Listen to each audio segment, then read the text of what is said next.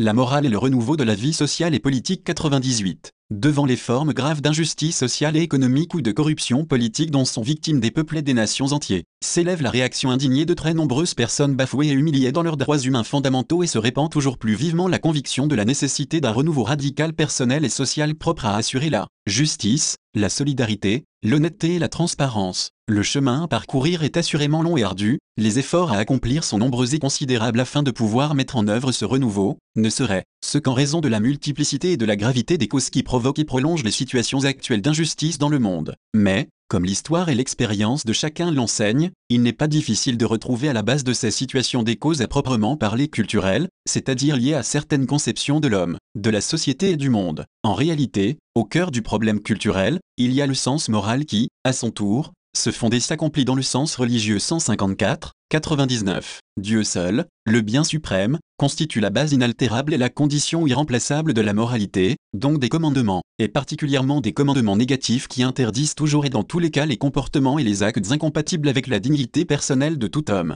Ainsi le bien suprême et le bien moral se rejoignent dans la vérité, la vérité de Dieu créateur et rédempteur et la vérité de l'homme créé et racheté par lui. Ce n'est que sur cette vérité qu'il est possible de construire une société renouvelée et de résoudre les problèmes complexes et difficiles qui l'ébranlent. Le premier d'entre eux consistant à surmonter les formes les plus diverses de totalitarisme pour ouvrir la voie à l'authentique liberté de la personne. Le totalitarisme naît de la négation de la vérité au sens objectif du terme, s'il n'existe pas de vérité transcendante, par l'obéissance à laquelle l'homme acquiert sa pleine identité, dans ces conditions, il n'existe aucun principe sûr pour garantir des rapports justes entre les hommes. Leurs intérêts de classe, de groupe ou de nation les opposent inévitablement les uns aux autres. Si la vérité transcendante n'est pas reconnue, la force du pouvoir triomphe, et chacun tend à utiliser jusqu'au bout les moyens dont il dispose pour faire prévaloir ses intérêts ou ses opinions, sans considération pour les droits des autres. Il faut donc situer la racine du totalitarisme moderne dans la négation de la dignité transcendante de la personne humaine, image visible du Dieu invisible et, précisément pour cela, de par sa nature même, sujet de droit que personne ne peut violer, ni l'individu, ni le groupe,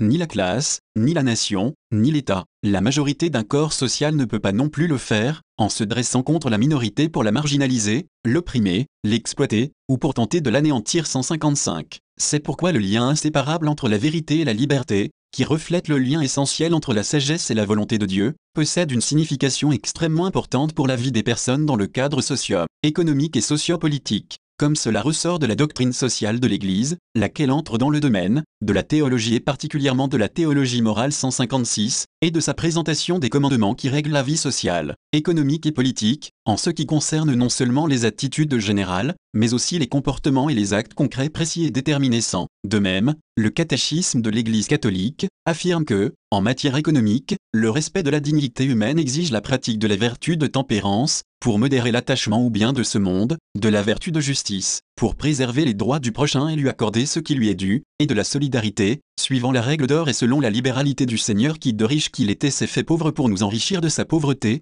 2 Compagnie 8, 9, 157, il présente ensuite une série de comportements et d'actes qui lèsent la dignité humaine, le vol, la détention délibérée de biens prêtés ou d'objets perdus, la fraude dans le commerce, confère d'été 25, 13 à 16, les salaires injustes, confère d'été 24, 14, 15, JC 5, 4, la hausse des prix en spéculant sur l'ignorance ou la détresse d'autrui, confère amiral 8, 4 à 6, l'appropriation et l'usage privé des biens sociaux d'une entreprise, les travaux mal faits, la fraude fiscale, la contrefaçon des chèques et des factures, les dépenses excessives, le gaspillage, etc. 158. Et encore, le septième commandement proscrit les actes ou entreprises qui, pour quelque raison que ce soit, égoïstes ou idéologiques, mercantiles ou totalitaires, conduisent à asservir des êtres humains, à méconnaître leur dignité personnelle, à les acheter, à les vendre et à les échanger comme des marchandises. C'est un péché contre la dignité des personnes et leurs droits fondamentaux que de les réduire par la violence à une valeur d'usage ou à une source de profit. Saint Paul ordonnait à un maître chrétien de traiter son esclave chrétien non plus comme un esclave, mais, comme un frère, comme un homme, dans le Seigneur, PHM 16, 159, 101. Dans le domaine politique, on doit observer que la vérité dans les rapports entre gouvernés et gouvernants, la transparence dans l'administration publique, l'impartialité dans le service public, le respect des droits des adversaires politiques, la sauvegarde des droits des accusés face à des procès ou à des condamnations sommaires, l'usage juste et honnête des fonds publics, le refus de moyens équivoques ou illicites pour conquérir, conserver et accroître à tout prix son pouvoir,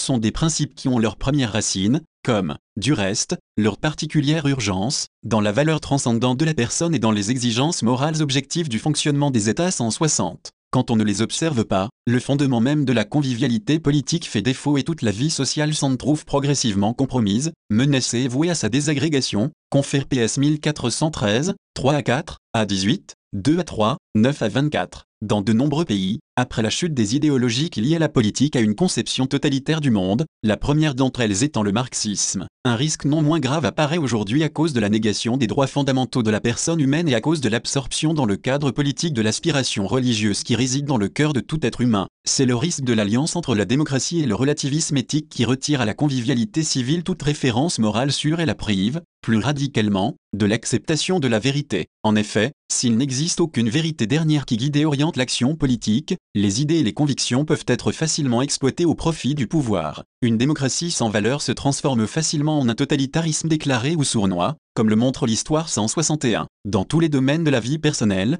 familiale, sociale et politique, la morale, qui est fondée sur la vérité qui, dans la vérité, s'ouvre à la liberté authentique, rend donc un service original, irremplaçable et de très haute valeur, non seulement à la personne pour son progrès dans le bien, mais aussi à la société pour son véritable développement.